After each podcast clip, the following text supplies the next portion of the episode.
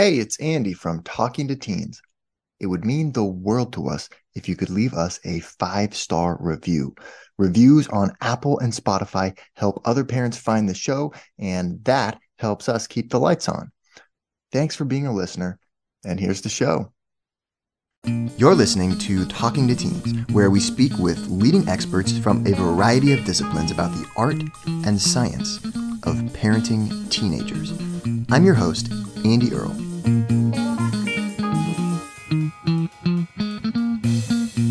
We're here today with Sue Ann Caval Connolly. She is a pediatrician for the past 30 years. She serves as the director of pediatric clinical quality for the Long Island Federally Qualified Health Centers in Nassau County. She sits on several American Academy Pediatric Councils and is an avid triathlete and the mother of three adult sons and the author of the brand new book, Parenting Through Puberty Mood Swings, Acne, and Growing Pains. And she's here today to talk to us about her experience having short, impactful conversations with teenagers as their pediatrician and talking to them about those difficult topics that parents often have trouble getting through to teenagers about vaping, sex, drugs, alcohol, risk behaviors, all that stuff. And she has so much experience diving deep and getting teenagers to open up about this stuff. Really interested to talk to her about how to do that. And then once you do get them talking, what you can say to make an impact without making them feel like you're judging them. Suanne, thank you so much for making the time to be here. Really, really excited to dive into this talk today. It's great to be here, Andy, and thank you so much for inviting me to spend this time with you. I'm very excited about what we're going to talk about today.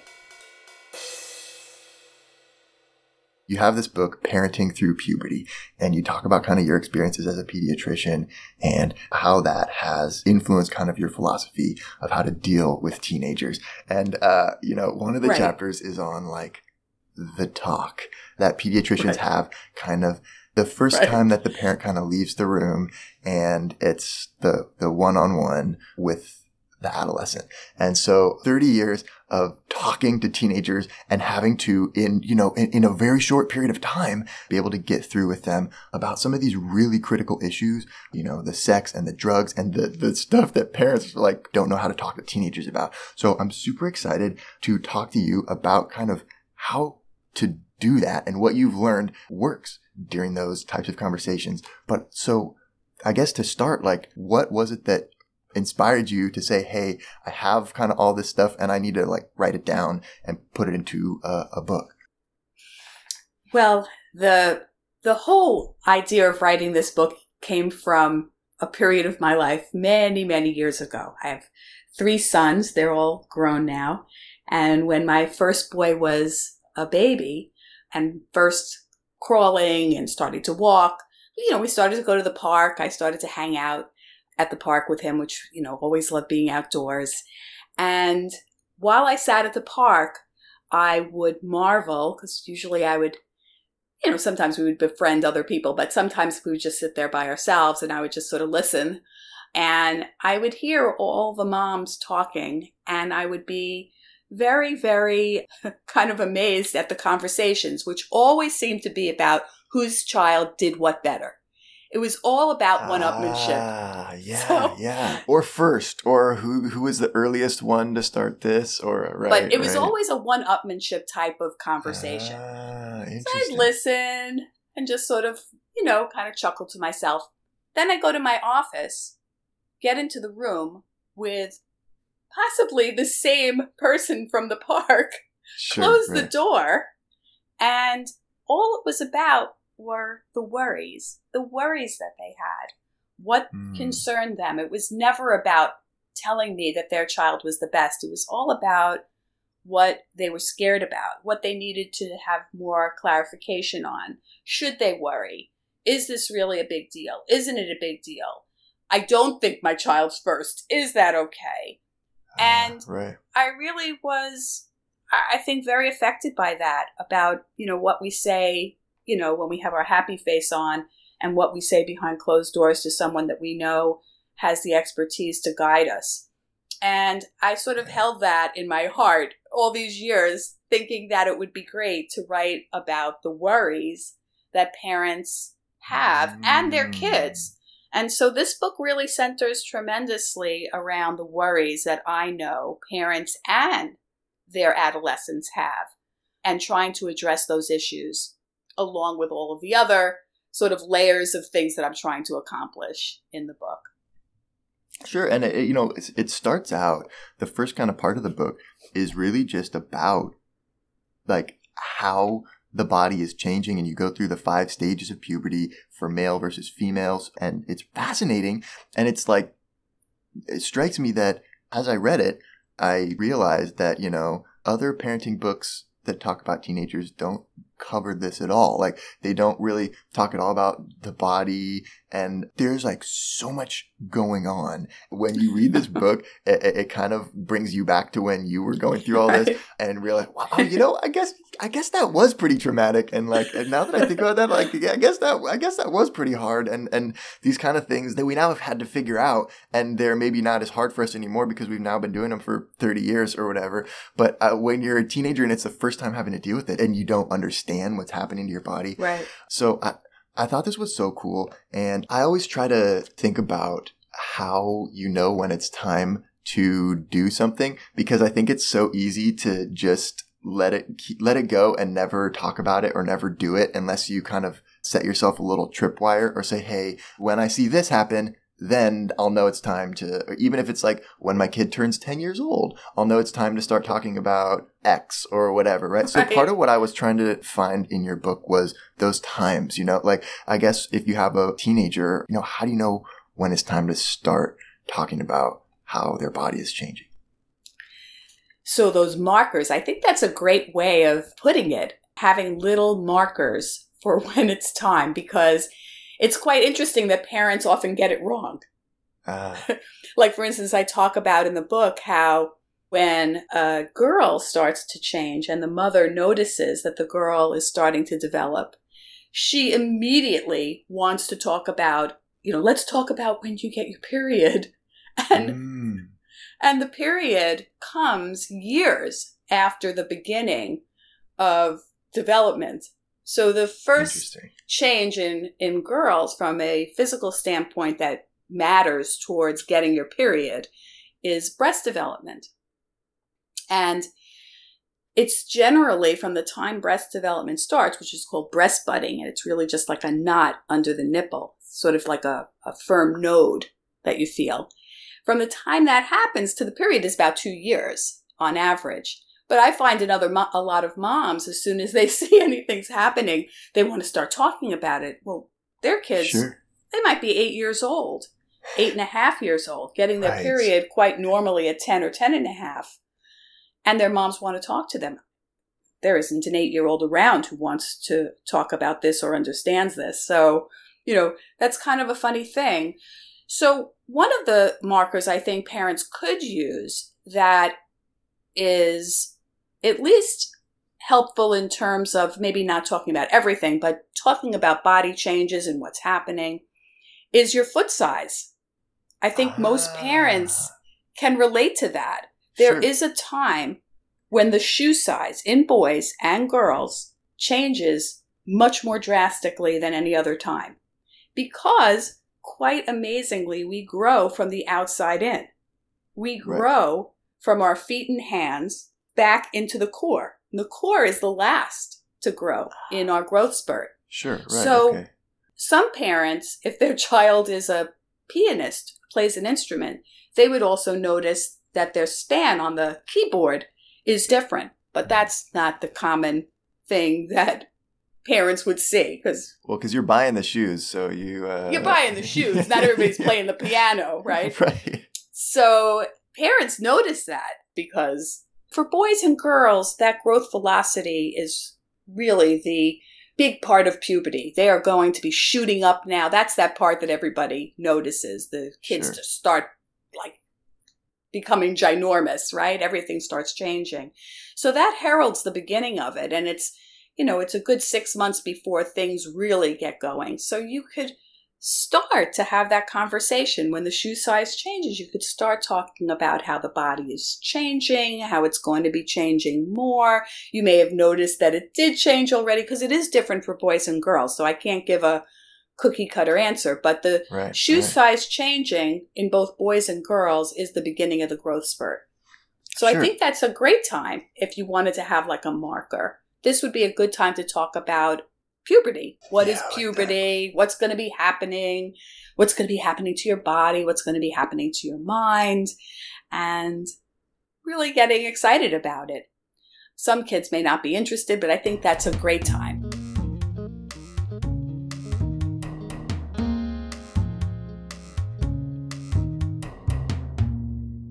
I, I feel like I kind of learned about all this in fifth grade. I was like, Absolutely, what? I didn't even know this existed. Yes. So I wonder if kids today would have the same experience as me because I didn't have the internet, you know, like I was able to get all the way to fifth grade and not have been exposed to these things.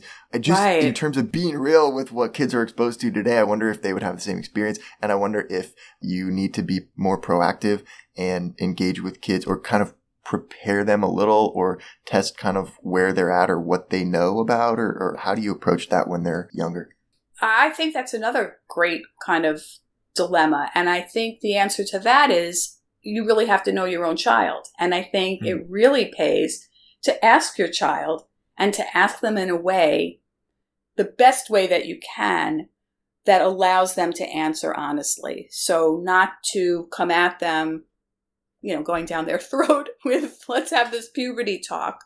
Yeah. some right. kids may love that and some kids really might really shriek away from that and absolutely not want to speak about it or want to engage in that in that manner i think that when you approach kids when you do it in a very open honest and non-confrontational you really allow the child to make the decision you really get a lot more bang for your buck. So I think it's a great point to ask the question should parents be proactive? And I think the basic answer is yes.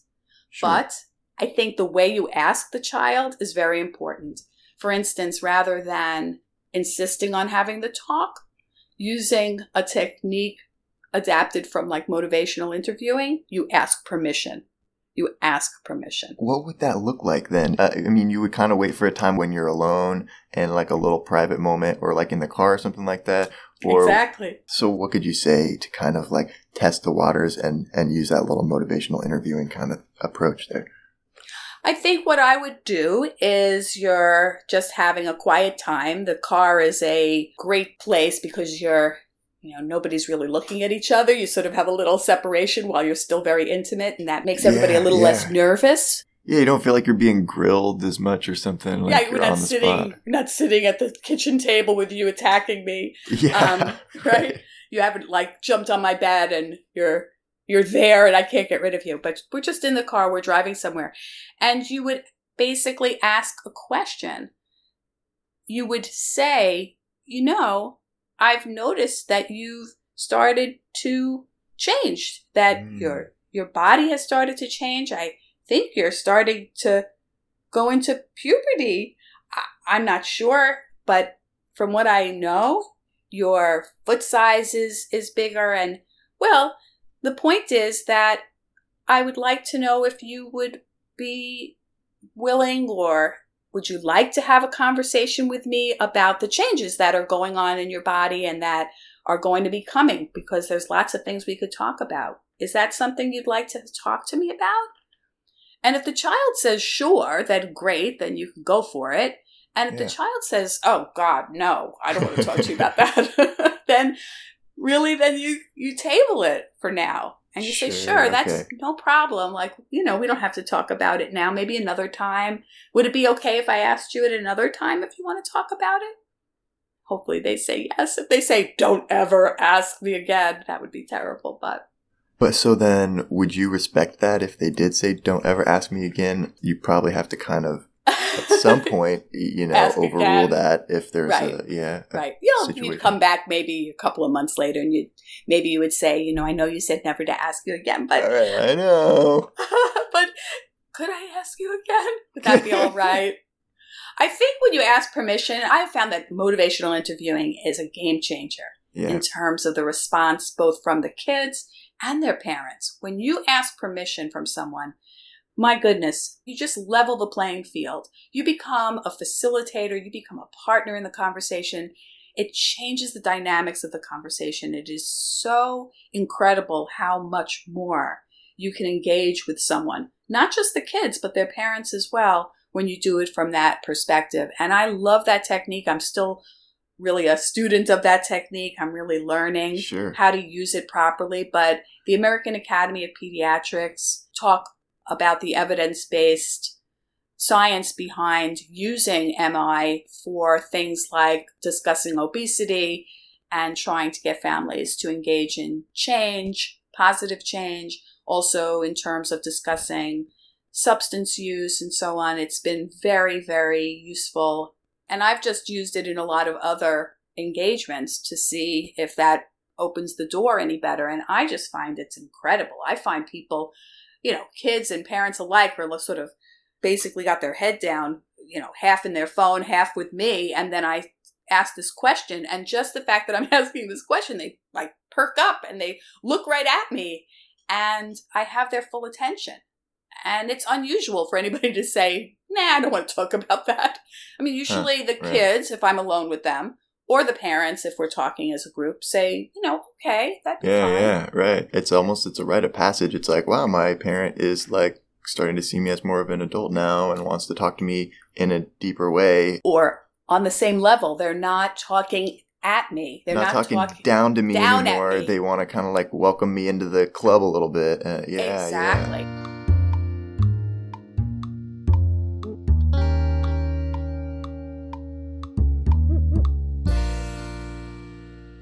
So I, I thought this was really cool that you talked about motivational interviewing so much in the book because, you know, like you say, I mean, it's the pretty much the go-to for therapists, especially when you have a short a short amount of time to get through to somebody about kind of risk behaviors and stuff like that. As a researcher, we do alcohol interventions here in our lab, so we've done a lot of group-based motivational interviewing and that kind of thing, and it's really effective.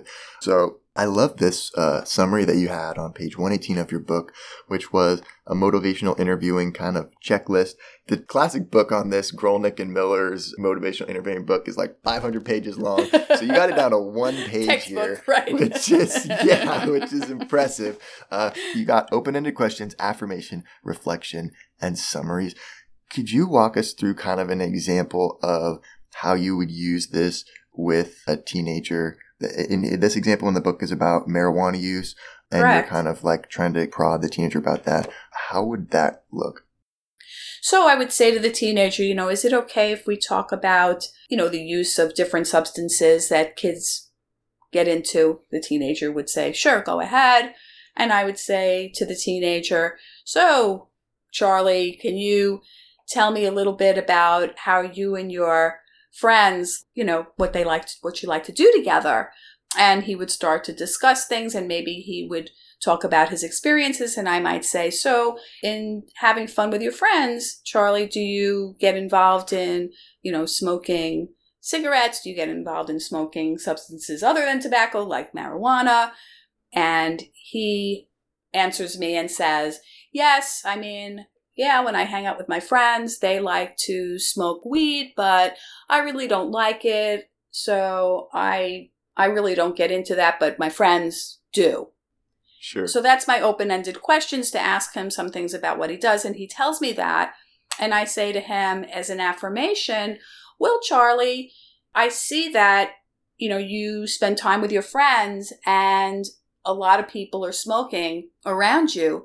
And I can imagine that that must be kind of tough on you sometimes to sit there and, and not be smoking. And I, I think that that shows a lot of maturity on your part to be able to do Mm. that. Do you think that you'll be able to continue the relationship this way? So that's basic an affirmation from me that he's doing a good job. I, I understand what's going on. I understand that he's, you know, possibly in a bad place a little bit with this. But what I've Yeah, neglected yeah. to do with him is I've neglected to say something, wow, that is awesome that you're able to sit there and not smoke.